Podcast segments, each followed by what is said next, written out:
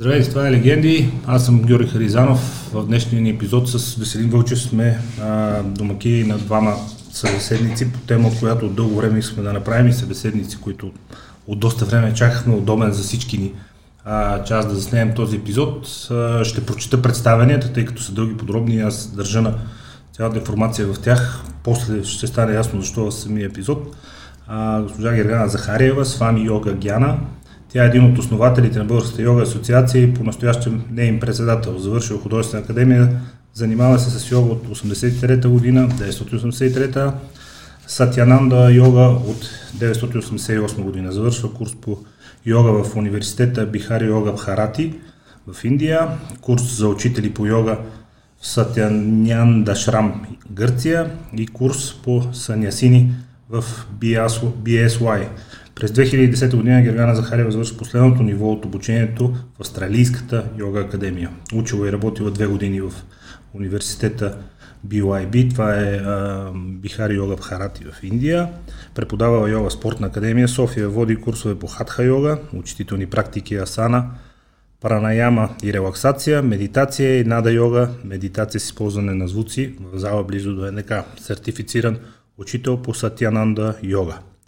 През ноември 2015 година е избрана за член на Йога Видия Консил, Международен съвет за опазването, задълбочаването и разпространението на науката йога. Науката. Ще се върнем към това след малко.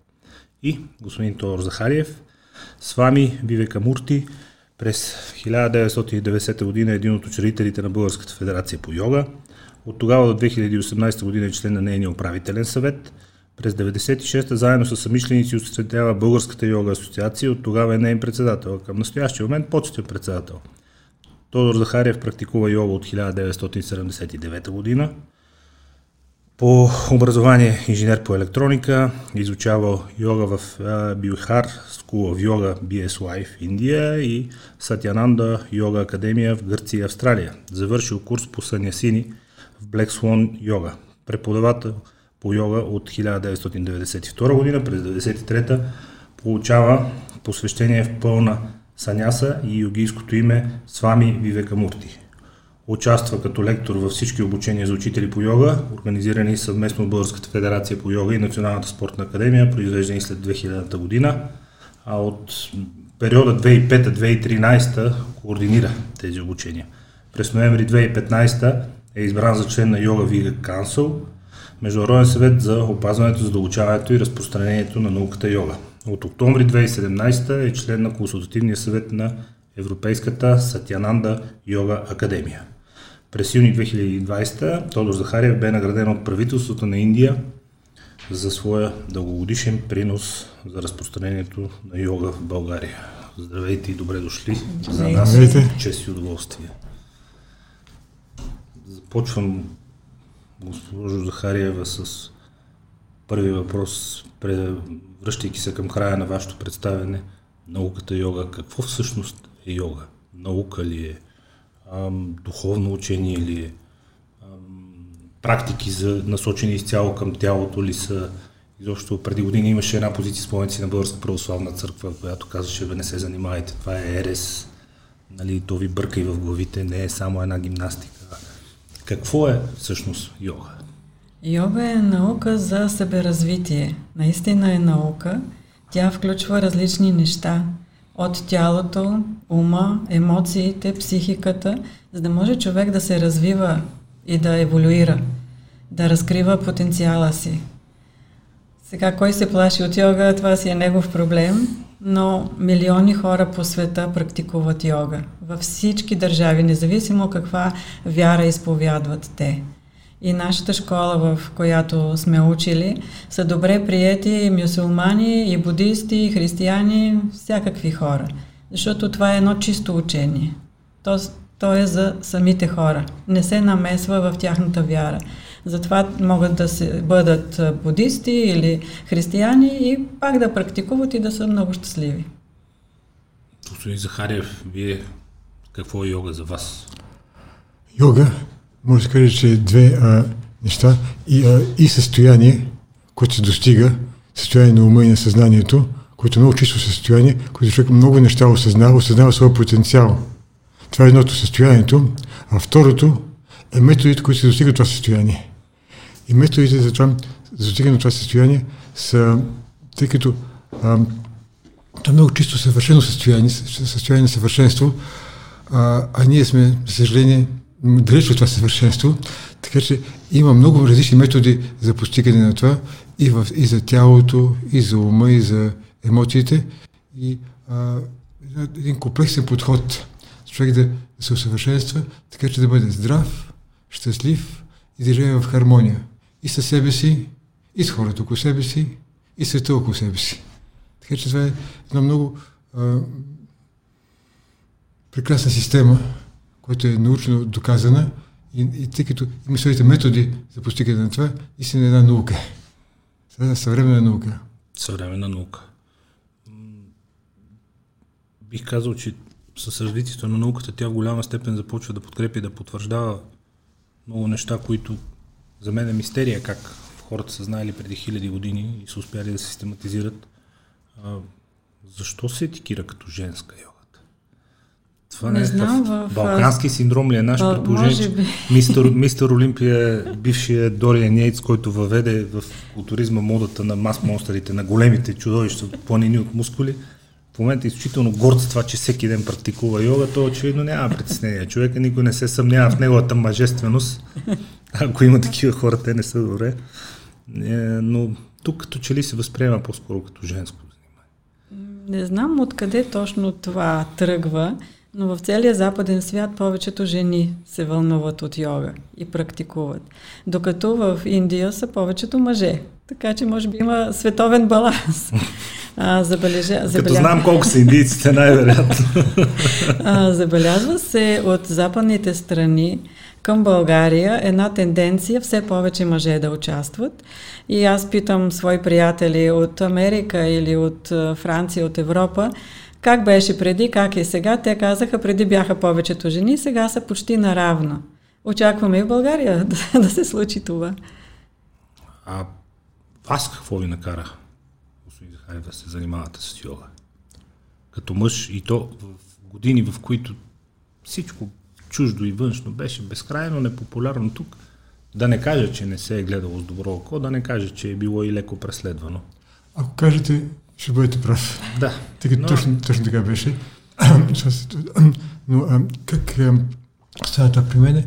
Просто по една случайност, в кавички, а, имах интерес към а, непознати неща, към бермудски тиръгълни, към летящи чини, към пирамиди, към такива работи които са необясними. И а, веднъж в своя дом намерих две книги, една български, една английски, за йога.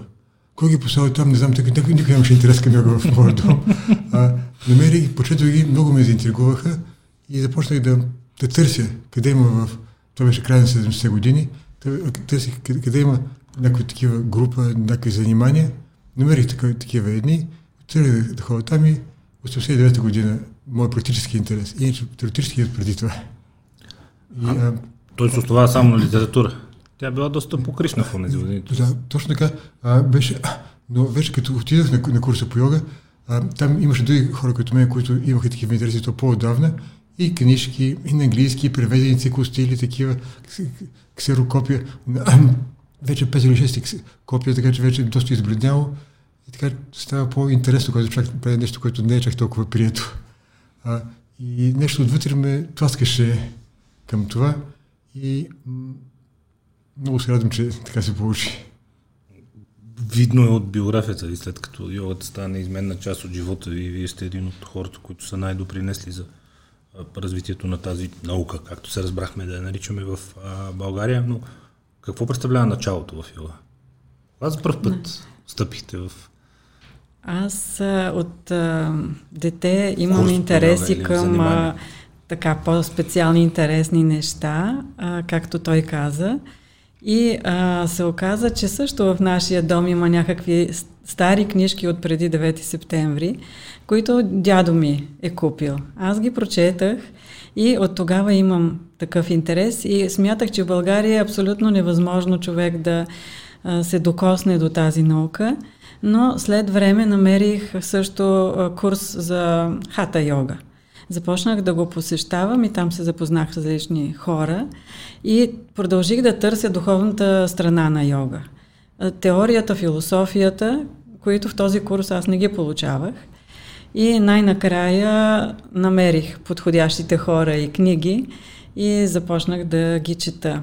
Тогава се случи, че запознах се с Тодор и една книга, която ни попадна много ни хареса. Писахме на автора и той ни насочи към тази школа, на Бихарската школа. А, първо отидахме в Гърция, посетихме Ашрам там и разбрахме къде е точно извора, в Бихар, този щат. И така вече заедно вървяхме по този път.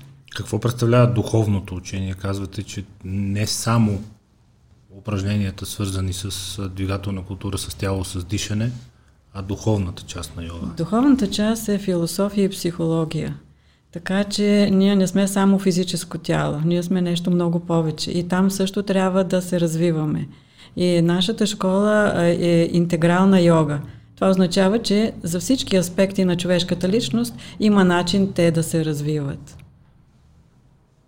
Как, господин Захари, си обяснявате, че преди толкова години, откъде всъщност започва йога? Каква е историята на самото учение, преди да се развие до там и да бъде практиките му да бъдат потвърдени от науката до степен, че самата йога да може да се нарича наука с пълно основание, според мен, познавайки а, нещата, на които а, ви учите, които вие, на които вие учите хората, но как, откъде, къде е началото на йога?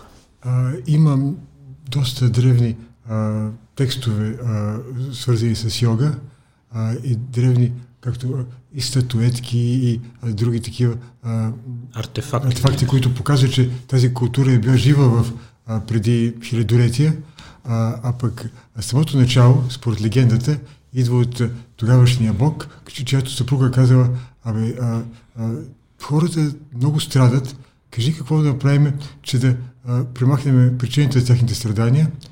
И той, а, и, а, той дава на съпругата си учението на йога.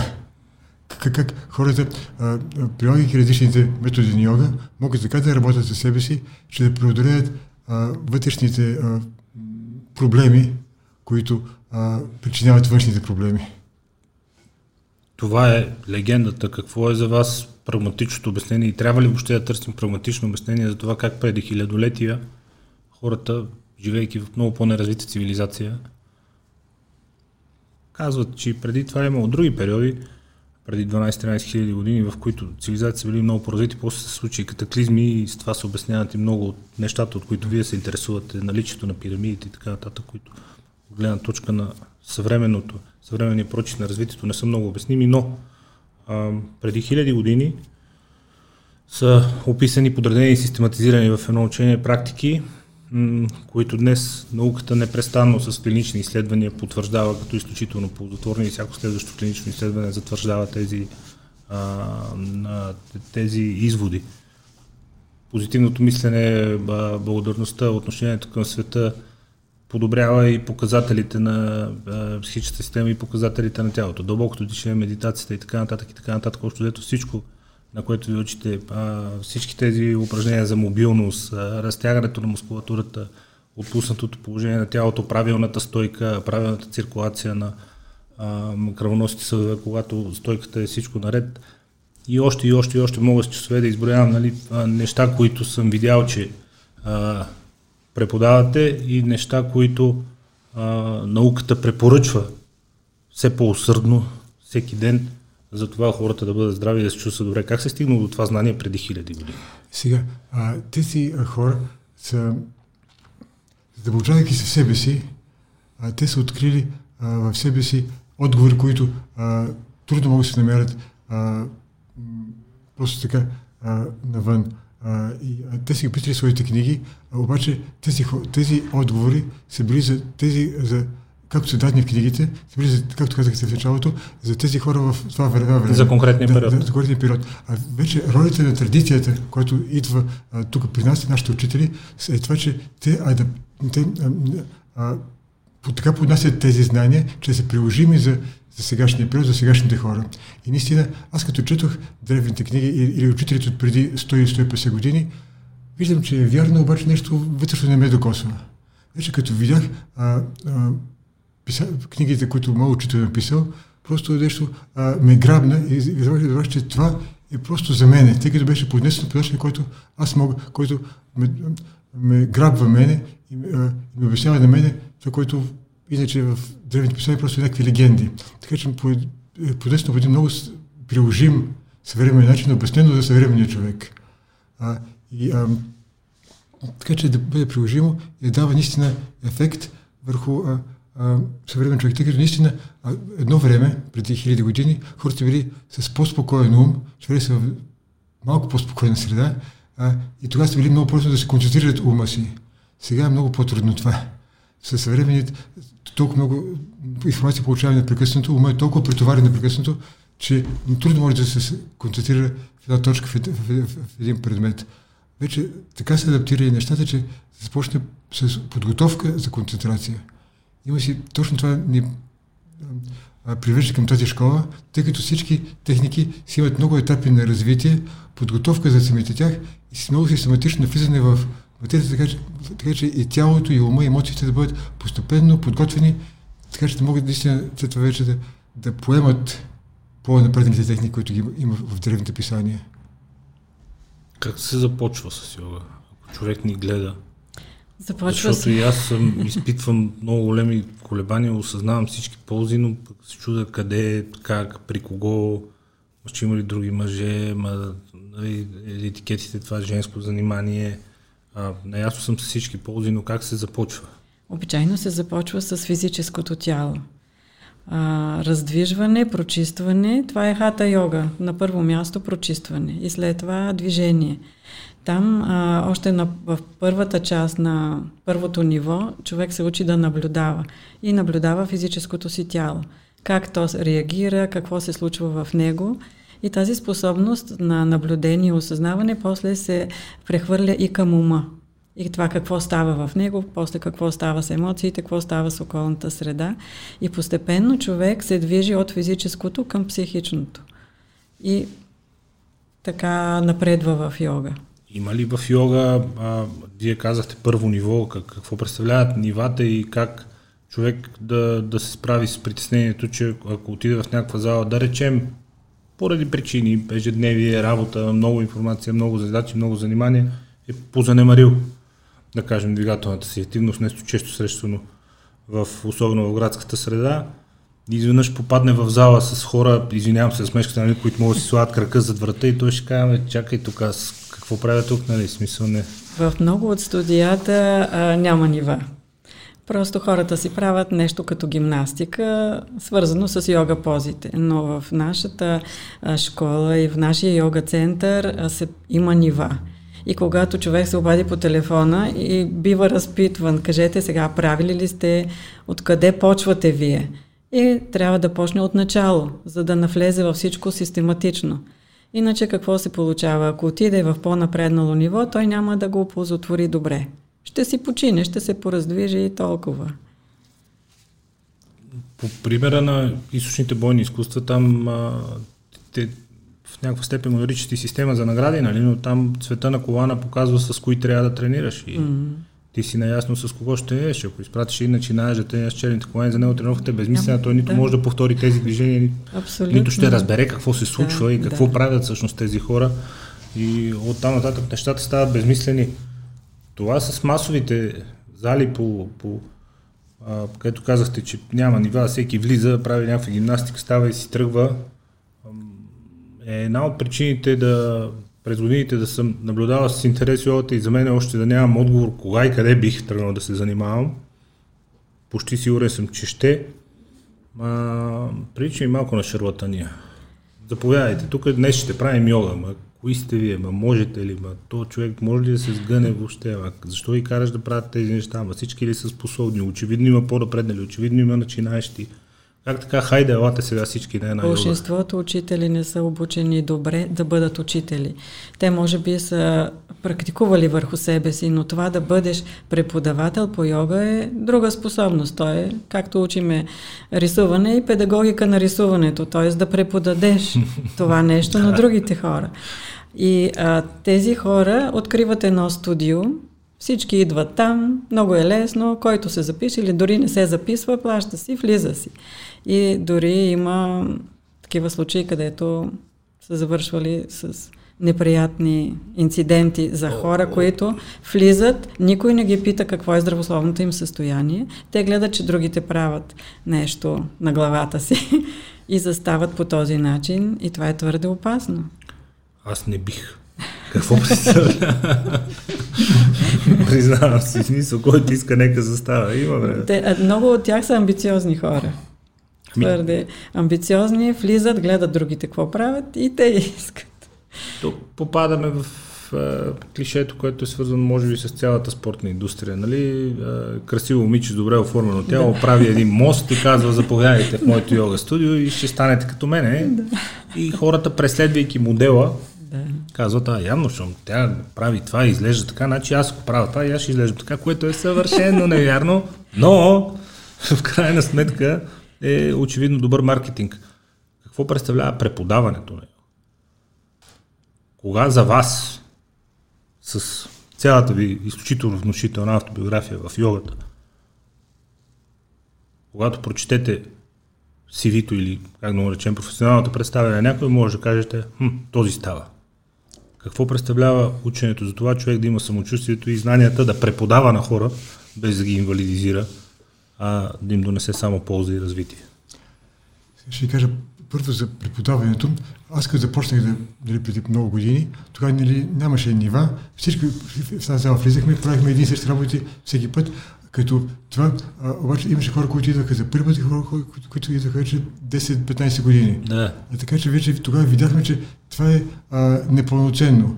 Тъй като за хората, които идват за първи път, човек, учител трябва да каже... За едните е твърде трудно, за другите да. твърде лесно да, и вече е едно и също, да. Вече става, и за едните и за другите става непълноценно. Така че точно за това вече в нашата школа отделяме различни нива. Тези хора, които идват за първи път, са няколко месеца ниво начинаещи. Те се учат как да се развиват ставите, как да пречистят тялото, как да се усещат тялото как да контролират тялото. Това е първите няколко месеца. После вече започват да се учат да бъдат а, спокойни, неподвижни, да се чувстват удобно. Така че е, има а, постепенно а, навлизане, то много систематично. А, всеки път има по нещо ново и повтаряне на старите работи.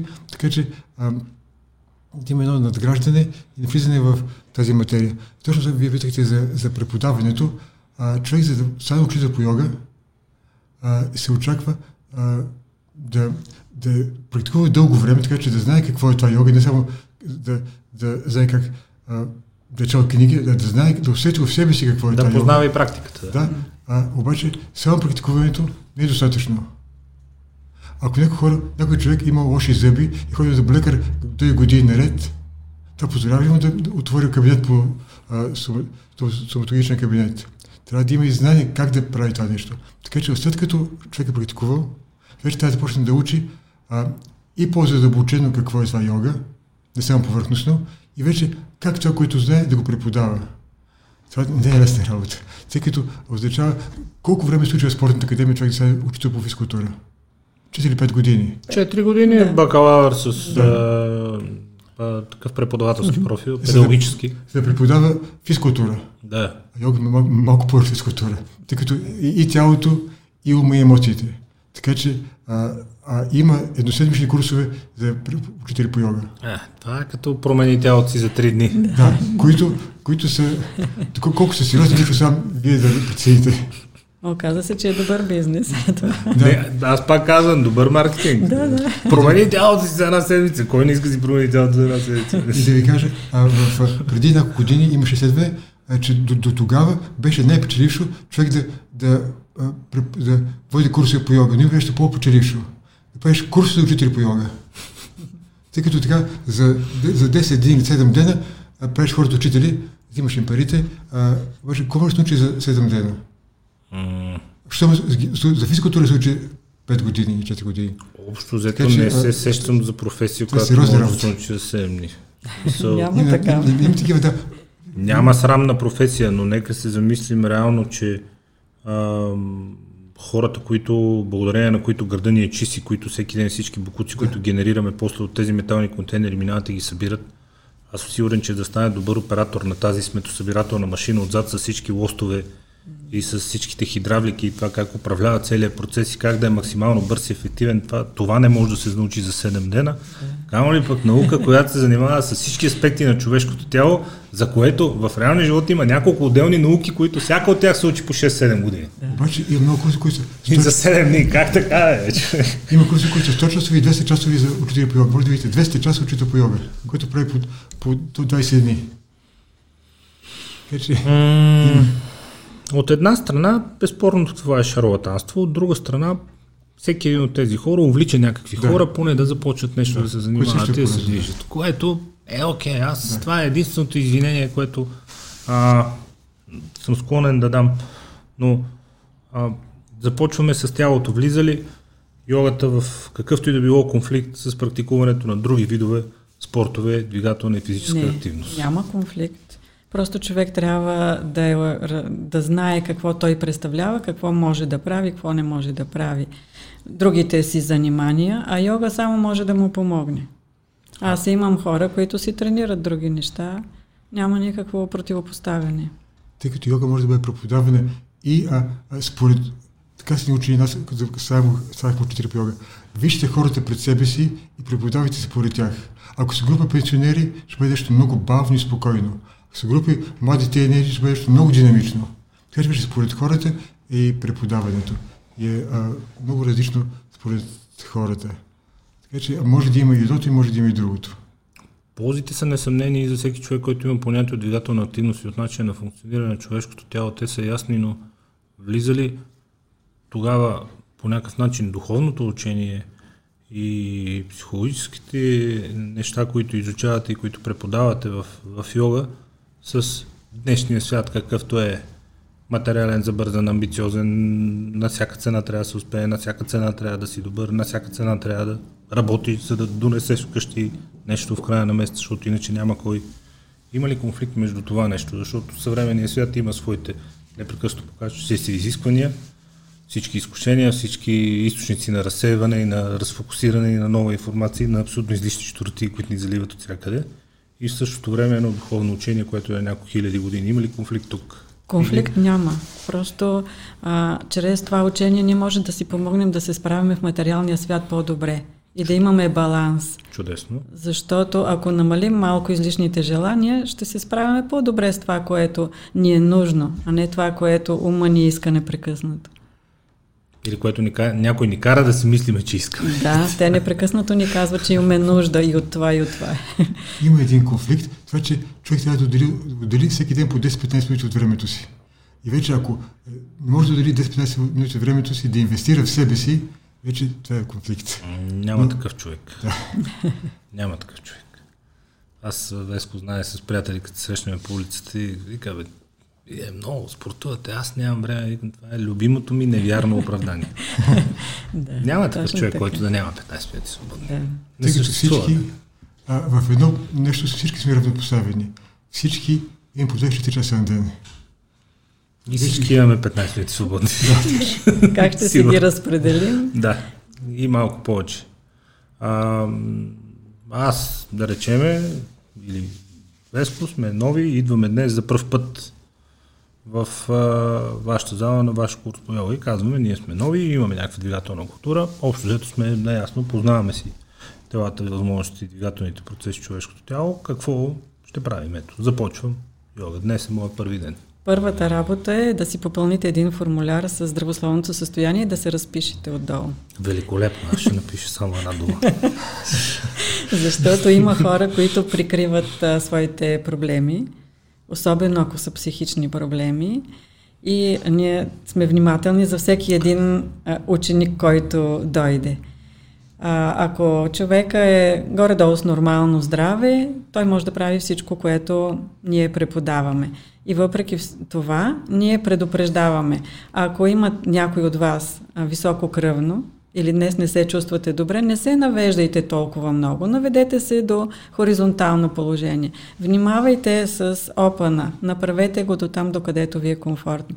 Винаги напомняме за здравословното състояние на хората, така че те адекватно да практикуват. Според възможността на да, тялото си. Да. Някой ще каже така, ще напредват ли? Ако винаги правят там, докъдето им е комфортно, няма да има прогрес. А, напредването а, може да се м, измери по различни начини. Как Ако може да си сложиш крака на главата, това не значи, че си напреднал. това значи, че си гъвкав. Има страшно много гимнастици, които го правят, но Да. това не ги Не разбират нищо от йога, да. Да. Какво представлява напредването в йога? Напредването, а, Как вие го разбирате? а, човек все по-добре да познава себе си. По-добре да познава себе си, а това става може да бъде обективно измерено. а, обективно измерено. А, какво означава обективно? Кой колко познава себе си? Ти си напреднал, ти не си. Да, вече тук а, обективно и субективно, а, тъй като влизаме в едни по-дълбоки води, философски, психологически, а, а, има, нещо, има нещо обективно в този свят, което да не минава през субекта. Може да ще кажем, че е обективно, всичко минава през нашето виждане за това нещо. А, но а, начините човек да по-добре да започне да, да осъзнава света, да осъзнава себе си, както каза тя преди малко, първо осъзнава тялото си, после осъзнава дъха си, енергията в себе си, начинът, по който работи ума. А, така, постепенно се става по-финно това осъзнаване, тъй като осъзнаването е началото на контрола. Човек, за да може да овладее тялото си, трябва първо да го осъзнава. Доколко може то, казахте преди малко, ако човек само достига до, до, до което му е удобно. Да, има три зони. Зоната на удобство, зоната на stretching зон, на опъване и зоната на скъсване трябва да стигне малко извън зоната на удобство, до зоната на Да. опъване, но да не стига до зоната на скъсване. Да. Така че това, вече човек осъзнавайки, човек започва да, да осъзнава докъде може, докъде, докъде трябва и винаги а, има нещо, което видях в фитнес център, много хубав лозунг. No challenge, no change. Е, Ако да. няма предизвикателство, Е, да. няма да има промяна. Така Е, че да. трябва да има предизвикателство всеки път. Малко повече, колкото е удобно, за да има наистина промяна. Още малко напред. Да. Казахте, че много след като човек напредне, колкото е се разбра, че условно и субективно, това в а, упражненията и практиките свързани с тялото, тогава вече започва и да навлиза и в духовната и в психологическата част на, на науката йога. Кога е това тогава и какво представлява навлизането и в другите аспекти? Не е задължително да напредва а, равномерно първо физически и после психически. Има хора, които са много готови, идват в първо ниво, за първи път идват, но те психически са озряли за йога и за философия, и за наблюдение, за много неща. Така че всеки, при всеки един е индивидуално, но обичайно хората започват на физически план. Те идват защото нещо ги боли или защото искат да се раздвижват. И да, после да поразтегнат. много. да поразтегнат и после постепенно разбират, че има и други неща. Им става много интересно. А един от големите йоги на нашата съвременност, Свами Шивананда, казва какви са белезите за напредване. Нали? Това питахте. Човек трябва да бъде спокоен, щастлив и адекватен, хармоничен с околния свят и със себе си. Ако това го постигнем, значи сме напред. Колко добре звучи. Изглежда много просто. Е, Но с не много е неща много просто. Не е просто. Много хора са, се наричат щастливи, когато всичко им върви, когато са млади и здрави. Но в, не се случва така, че целият живот си е абсолютно винаги по този начин. И когато дойде някакво предизвикателство, се вижда ти къде се намираш, дали можеш да се справиш с него, дали можеш да запазиш хладнокръвие, как ще минеш през изпитанието, тогава се вижда колко си напредна. Една от причините да харесвам източните култури йога с изключително скромните ми бегли, особено пък в сравнение с вашите познания и източните бойни изкуства е, че те и източните философии въобще е, че те дават а, силата и решението на това как човек да се справи с проблемите и с предизвикателствата, т.е. С, с изцяло позитивна Да. с изцяло позитивна настройка. А, може ли човек да е изцяло позитивен в днешния свят? Няма да изглежда слаб? Няма да изглежда глупав? Няма да изглежда неадекватен? Не. В свят на толкова амбиция и на толкова материализъм и на толкова битки всеки ден. Всеки ден е битка, всеки ден е война. За оцеляване, за опазване. Да, да изкараш още нещо. Ние сме във валутен борт, не се печатат пари, за да изкараш 5 лея, някой трябва да ги загуби. Тега работа. И изведнъж пристига човек усмихнат позитивен и си хората ще кажат, бе.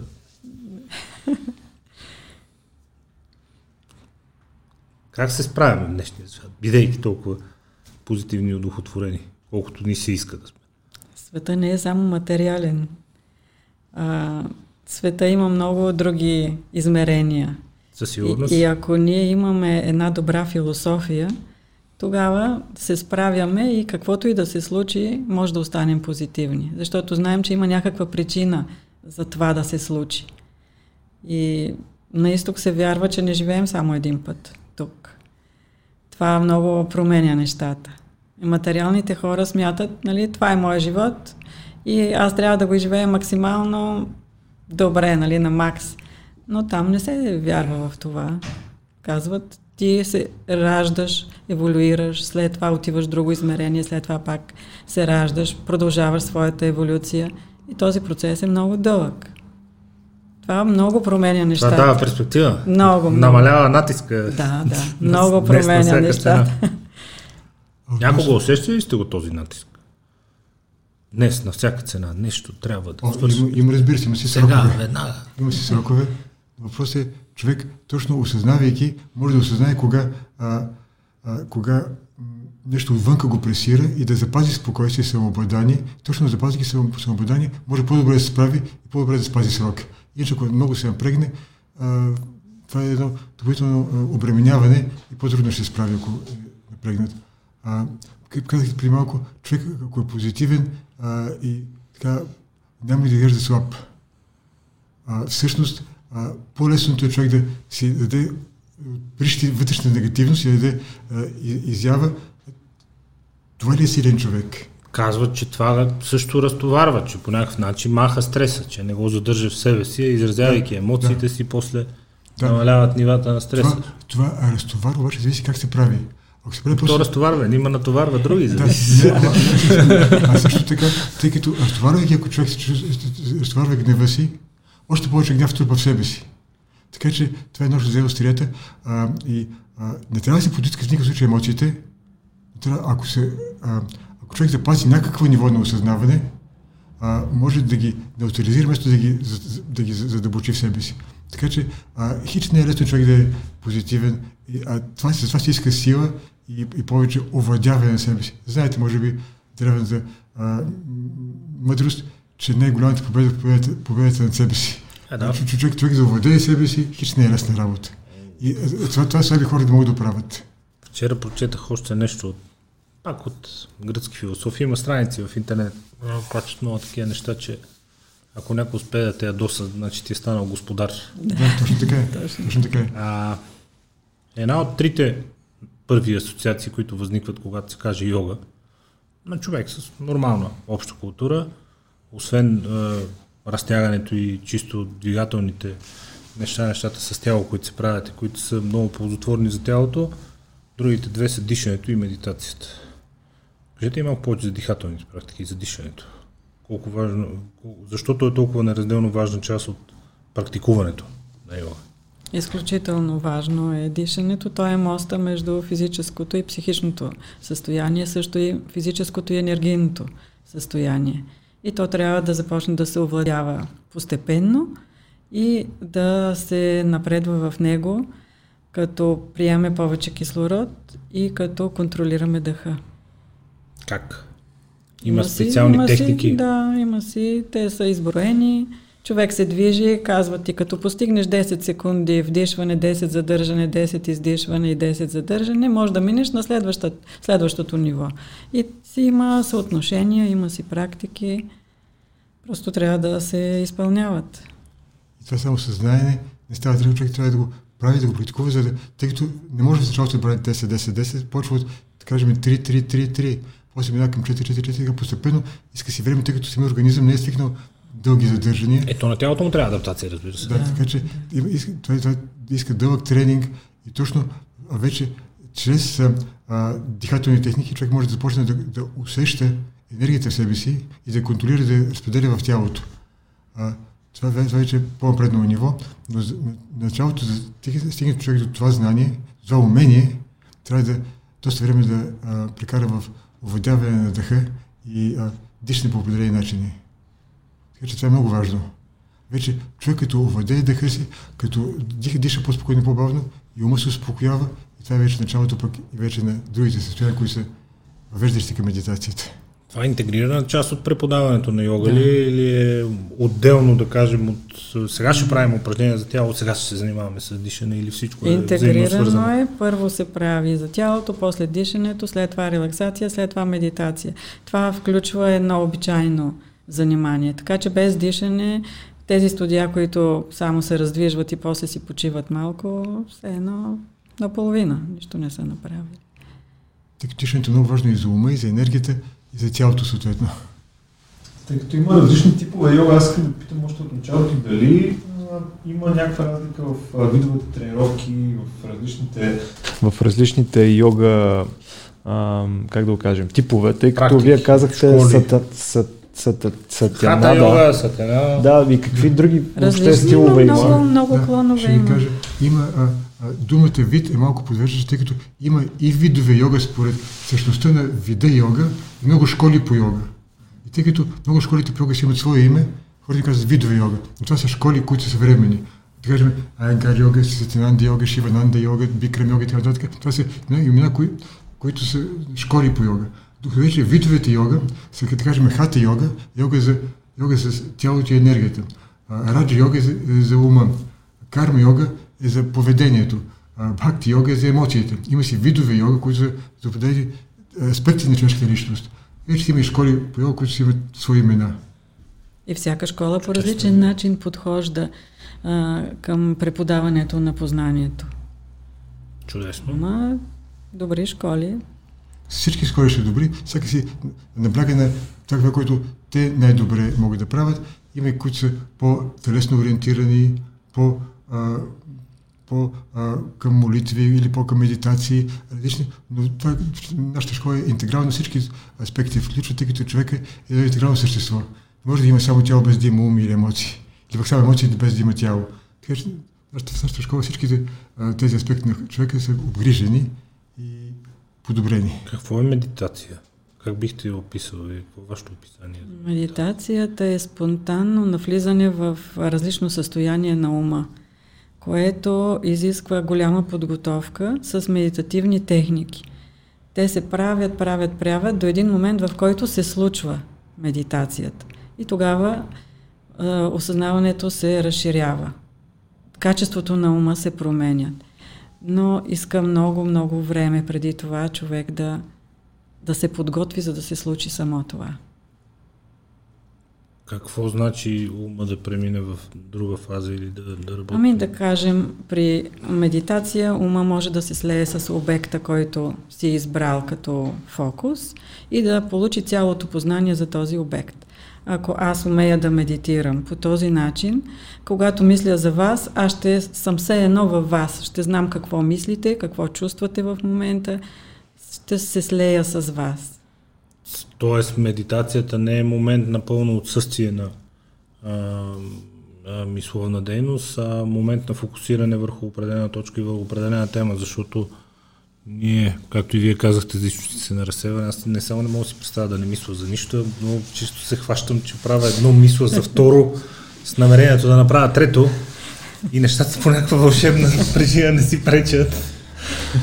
Отначало трябва да... Аз, извинявай, Веско, но то понеже ми смея аз от време на време, докато карам кола, се хващам, че примерно последните 5-6 завоя или 3 светофара съм бил толкова замислен за нещо съвсем друго, че нямам никакъв спомен. Че си минал там. Да, никакъв за да може ума да се фокусира по този начин, той трябва да се освободи от всички други мисли. Така че трябва да, е, това да бъде... е предизвикателство. Това според мен ще е по-трудно, отколкото да? кръка зад в главата си. Да, наистина. И това, това е състояние е се казва пратия хара или отдръпване на ума навътре, отдръпване от сетивата и навлизане навътре. И казва, че това отнема най-много време. След това вече концентрацията и медитацията са по-лесни, по-бързи, отколкото целият този период на отдръпване на ума и пречистването му от всички тези неща, които бълбукат мислите в него. И наистина, работата с тялото, макар че изглежда трудна в началото, спрямо работата с ума е много по-лесна. Аз съм абсолютно съгласен. Това да се успокои, да не мисля за нищо е изключително сериозно предизвикателство. Затова се започва с един трик. Започва се с наблюдаване на мислите. Първо в спокойна среда. Сядате на стола или на земята, затваряте си очите и всяка мисъл, която мине, се, трябва да я регистрирате. Да не я а, премисляте дълго време, само като наблюдател. Да се отбележи. Да, само да се отбележи. И това ни дава възможност да опознаем ума, какво се случва, какви мисли минават най-често. И след това вече започваме да изтриваме мисли по наше желание. Избираме си някаква мисъл, наблюдаваме я, премахваме я. След това, другият етап е изтриваме всяка следваща мисъл, докато остане чистота и празнота. Но това си е една техника за медитиране. Чето видяване трябва много години.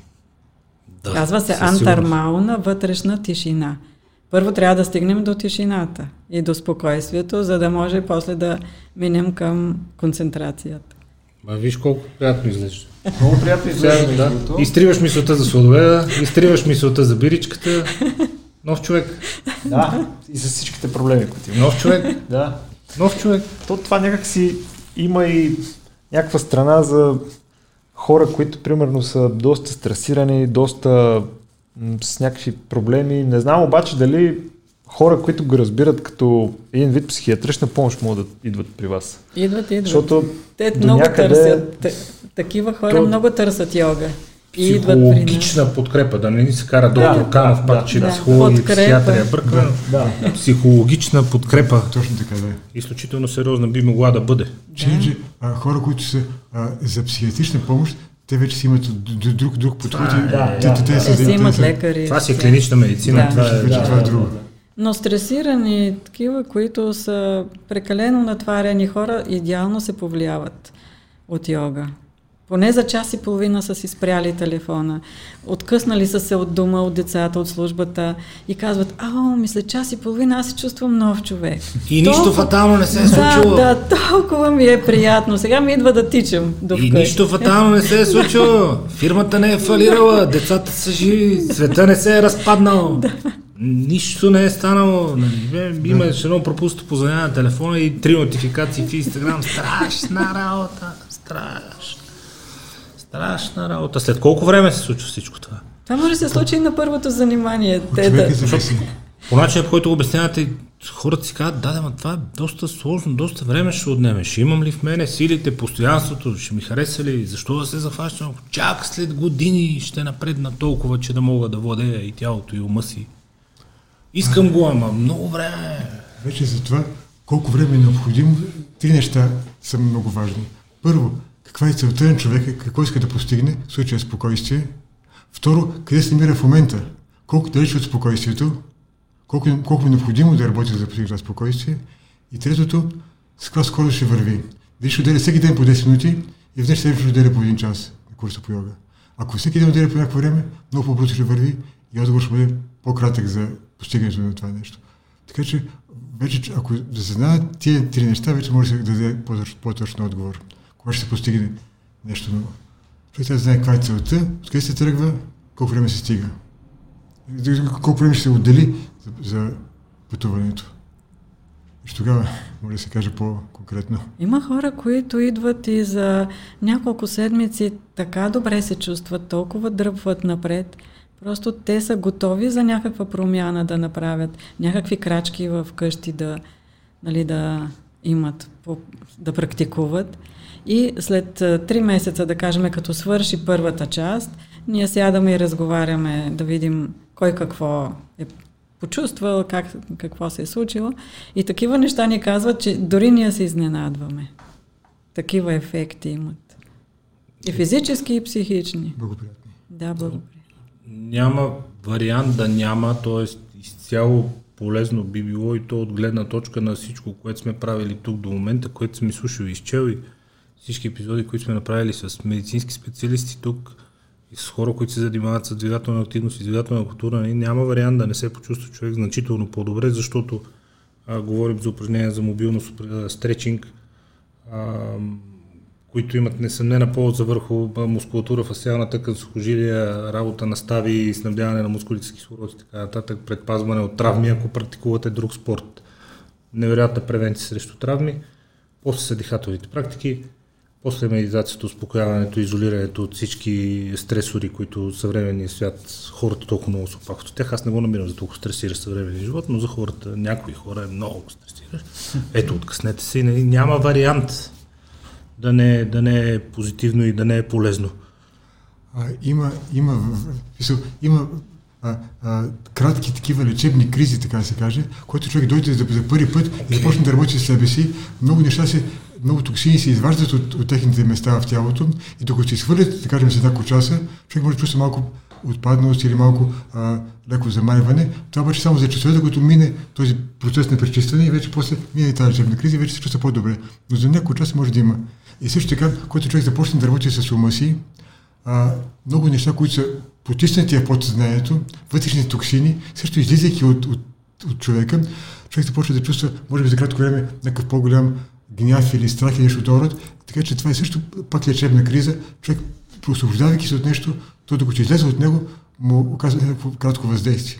Но това, това е част от процеса на пречистване.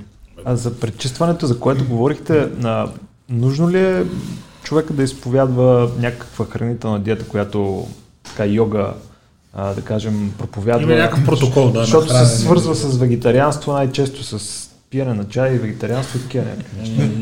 Йога не изисква такива неща. Не. Йога не изисква.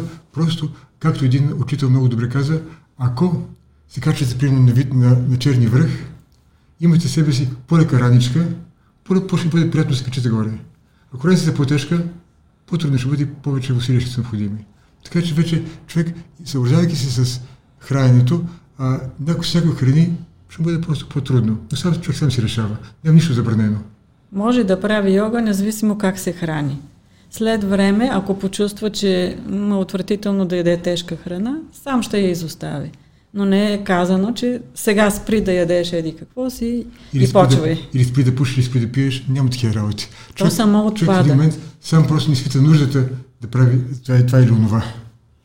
Със сигурност опознавайки тялото си, напредвайки в, в тези неща, но преди малко казахте за мини-кризите и за... Но аз ще ви върна още малко по-назад, когато казахте no challenge, нали, no gain, нали, няма, няма напредък без предизвикателството. Мини-кризи с каквато и двигателна активност да се зафане човек ще има след първите да. практики и те са напълно обясними. Вие ни наричате токсини, аз съм леко скептичен по темата с токсини, но без Спорно тялото е задръстено с метаболити, това са отпадъчни вещества от всички химични процеси, процеси които тъкат с човешкото тяло, които са хиляди, милиони всяка една секунда. Така че да, да. безспорно. Но какво като има мини кризи? Това е онзи чалендж, за който. Защото някой, някой казва, а, чувствах се много зле след първото занимание, просто нямам да идвам. Точно това много зле показва, че той е работил работено за вас. Е, работено е. Работи, точно това работено е. Да. За това. От какво трябва да се притесняват? Има нещо, което трябва да се притесняват хората, преди не, да отидат не, на курса по йога? Пък и ние на първа... Дали, са, дали не са обездвижени, дали не изглеждат достатъчно добре, дали какви дрехи ще облекат, как ще ги гледат другите маса, да не се изложат там? Няко, няма значение, нищо от това не е съществено. Плюс това се почва с много леки и приятни неща, като раздвижване на ставите, които всеки може да ги направи, може да е на 80 години и да го направи по същия начин, както и младия човек – няма нищо притеснително. Ние им казваме още веднага като дойдат, съобразявайте се само с себе си, не гледайте какво прави съседа, не се сравнявайте с него. Това си е лична практика за вас. Може да си затворите очите така, че да се вглъбите по-добре. И така. Успяват ли? Всеки не се амбицира, всички в началото са склонни. А особено ако са пренапрегнати, очите не могат да ги затворят ние им позволяваме да, ги, да стоят с отворени очи. След време, като се успокоят, вече няма проблеми. Мой приятел Иван Дванко, той курсове по курсове. Сериозни занимания по лека атлетика води и като ходя там вечерно време във връзка с това, което как да не гледа другите хора, нещото, което той най-много е крещял там, откакто хода, а хода вече 2-3 години плътно, тя е една закрита писта и канти страшно много. Нещото, което най-много е крещяло е не се надбягвайте. Значи амбицията е малко по-бързо от други, като видиш някой, че ти справя, ти кажеш, от ти ли бе, чакай сега. Не се над... Ема те контузиите така стават. Да. Не се надбягвайте. Как ги спирате хората да не се надбягват залата? Ами, едно нещо, върху което много трябва да се работи, това е егото. А, то ни тласка да се сравноваваме, да се сравняваме, да, да сме първи, да искаме така малко да сме на първата редица. Но в йога много се работи върху егото и има дори един термин, който използват учителите – егодектомия. Премахване на егото. Това е когато имаш над теб учител по, по-напред от теб и поживееш там, нали, изкараш известно време в Ашрам, той намира начин да ти покаже как работи твоето его и ти да се справиш с него. В коя област ти залиташ и се отрязва. Ти сам си го виждаш и сам се коригираш. Тук по въпроса за егото, нали, има, а, без его човек не може да живее. Той няма да ме той, ако, ако няма его. Така че има си и здравословно его, но и нездравословно. Въпросът е да се махне нездравословно, което ни пречи всъщност.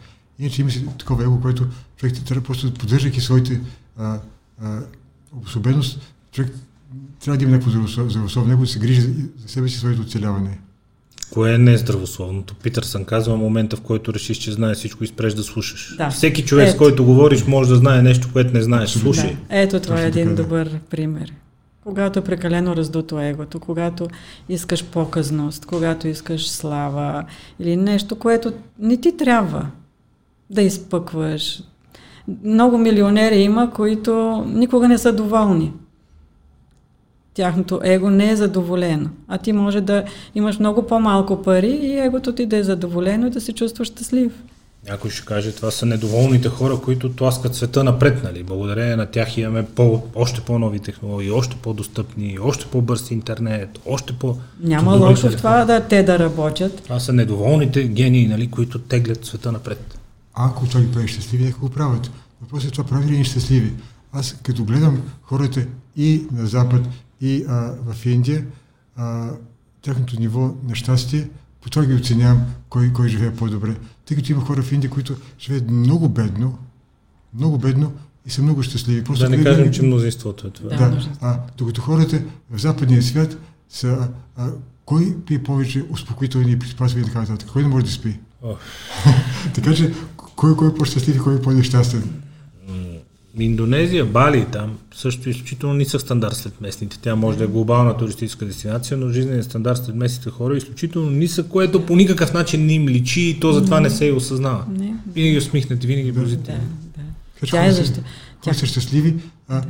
и сега кой е по-добре? Този, който е а, недоволния а, умник и този, който е, а, който е щастлив? Аз не си представям наистина, от практическа гледна точка, може да е възможно.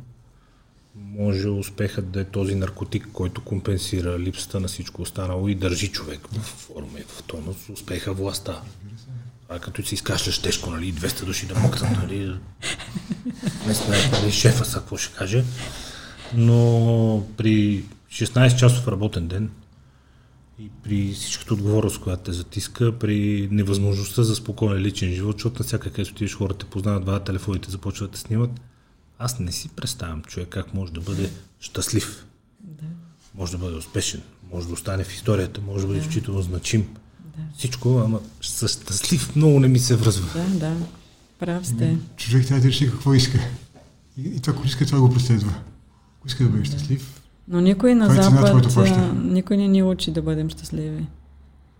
Всички казват, гони целта, давай, надбягвай се, побеждавай, върви напред.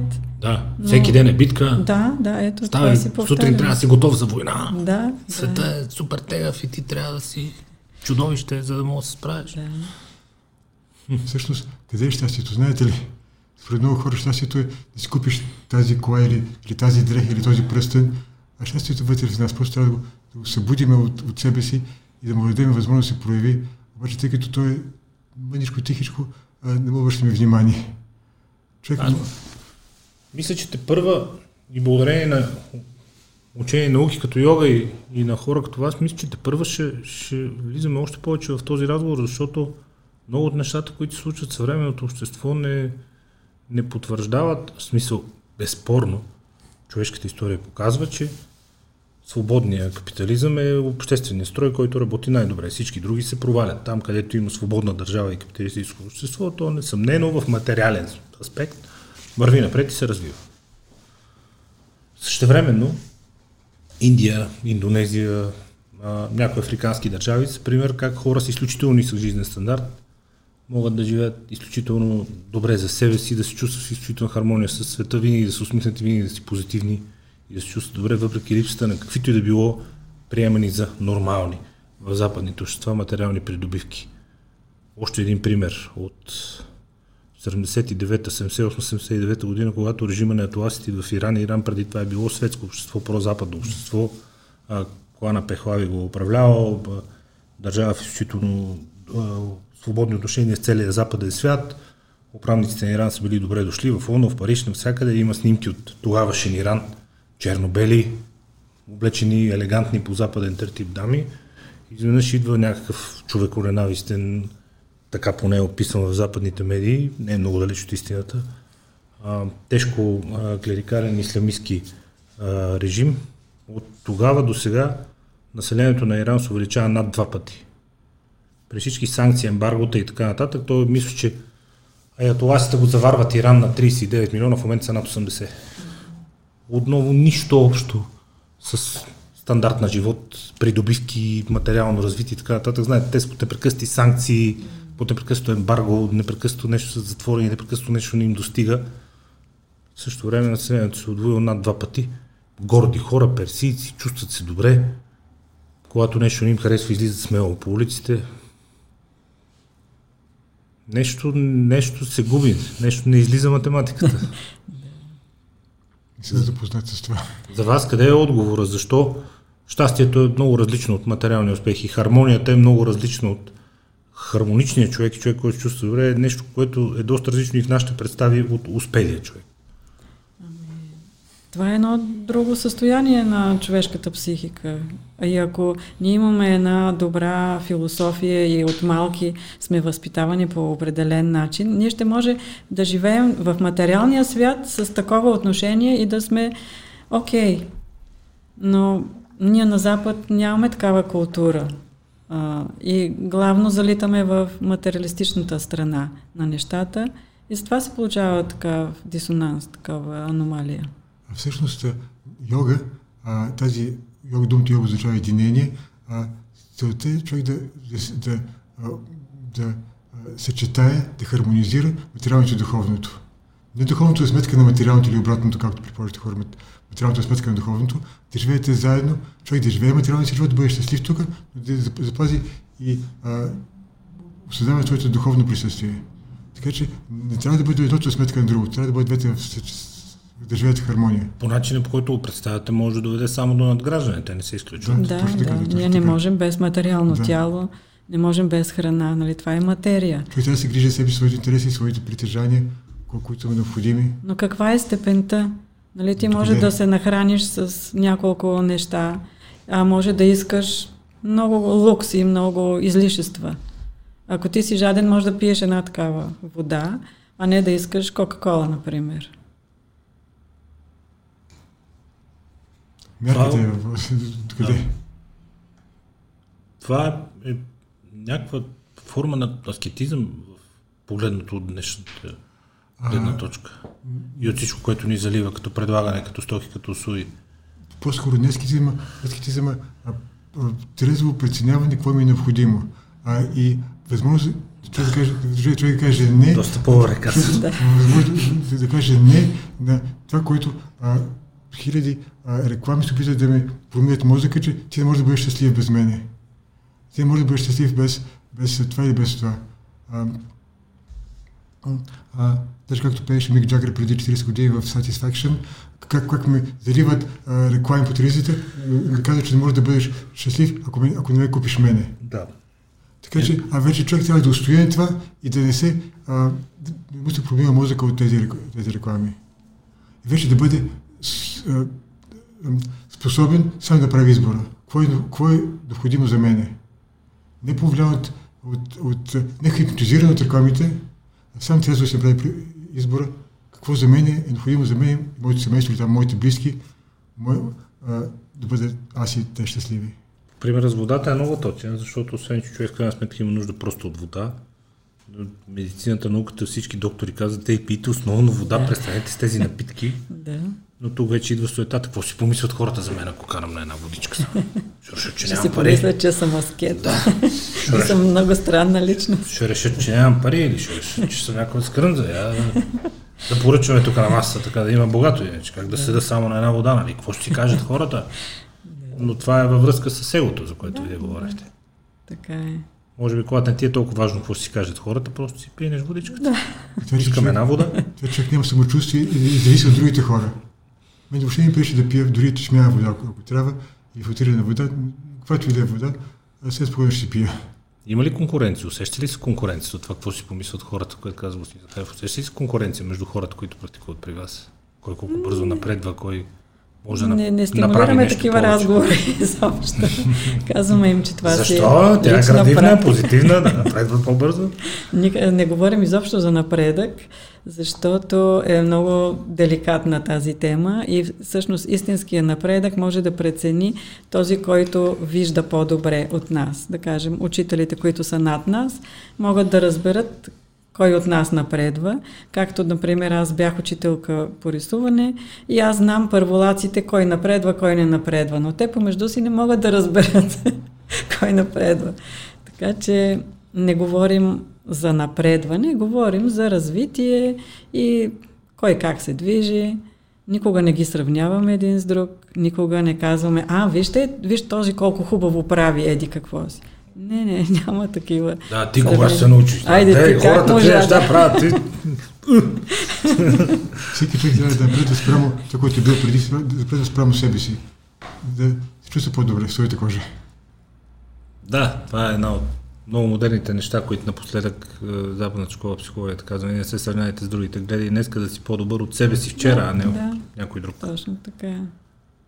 А как бихте привлякал към йога или какво бихте казал за йога на някой, който няма никаква представа, а искате да стане част от вашата школа? Каним го да, да посети едно занимание и да опита. И ако той почувства нещо, това ще бъде най-доброто убеждение за него. Иначе хиляда приказки, ние ще си загубим времето, той може изобщо да не го интересува това Казваме, но ето сега в четвъртък започва нов курс, заповядай, опитай, ако не е за теб, иди на гимнастика или на нещо друго. И така се разбира кой е за това. Тоест, има хора за йога, има хора за спорт, има за най-различни работи. Ако той си усети, чудесно. Аз се повече мисля, че съм от хората и за йога. Да се решиме някой път. Няма страшно, заповядайте. Дори да сте сами мъже в групата.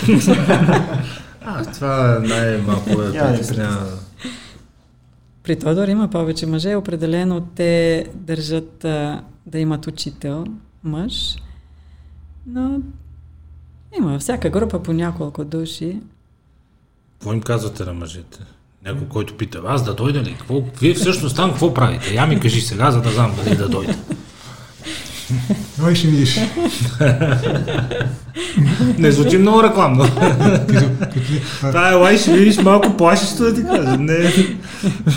И като а, а, целта ми не е да имам повече ученици, целта е просто, а с който мога да допринеса хората да се чувстват по-добре. А, ако някой смята, че може да се чувства по-добре, по този начин заповяда. А, но, Общо взето е редно човека вече да има някакъв интерес, когато те запита за йога. Защото ако той самия няма такъв интерес, много трудно се убеждава. Много е трудно.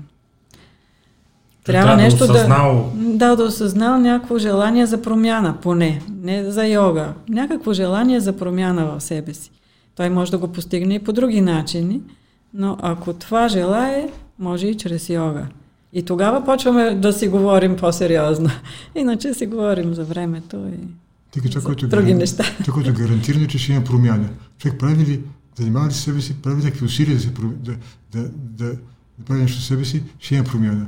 Това е гарантирано. А, вече кой ще бъде тази промяна? Колко ще бъде голяма тя? Да, е, не, в моят случай съзнато желание за надграждане, може. Да. Чудесно. Преди години се пошегувах си, много, много успял човек по всички западни световни стандарти, много успял човек, беше тук в България, свършихме едни хубави неща и накрая казват, ние още работи трябва да правим, нали? Фокусирай се само върху това, ще си промениш живота. И аз му казах, о, момент, момент, а- аз не искам да си променям живота, аз много добре си. Искам да го апгрейдна, но не да го променям, нали? В смисъл, не, не ми променя и той, добре, добре, извинявам се, грешно си изразих. Викам, не искам да си променям, помина живота. Да го, да го надградим, да го развием. Да, сега чакай, да променям много брутално. Не, няма нужда. Добре съм си го, мерси. А, ще оставим а, всички координати и линкове към а, вашите сколи и начини хората да се свържат с вас с коментарите. Аз много ви благодаря за днешното гостуване и за отделеното време. От сега ви каня да направим един следващ епизод след малко време, разбира се, за който обещавам да се подготвя за различните видове йога. Защото направихме ясното разграничение между това различните видове йога и различните школи. Да. Йога, което Да. са просто и имена на школи а, на изтъкнати Да. а, учители философия в йогата, което няма нищо общо с различните видове йога, да. така че обещавам да се подготвя, надявам се скоро да се видим пак. Много ви благодаря. И ние Благодарим. благодарим. До нови срещи. Успех. Очакваме. Всичко уважение.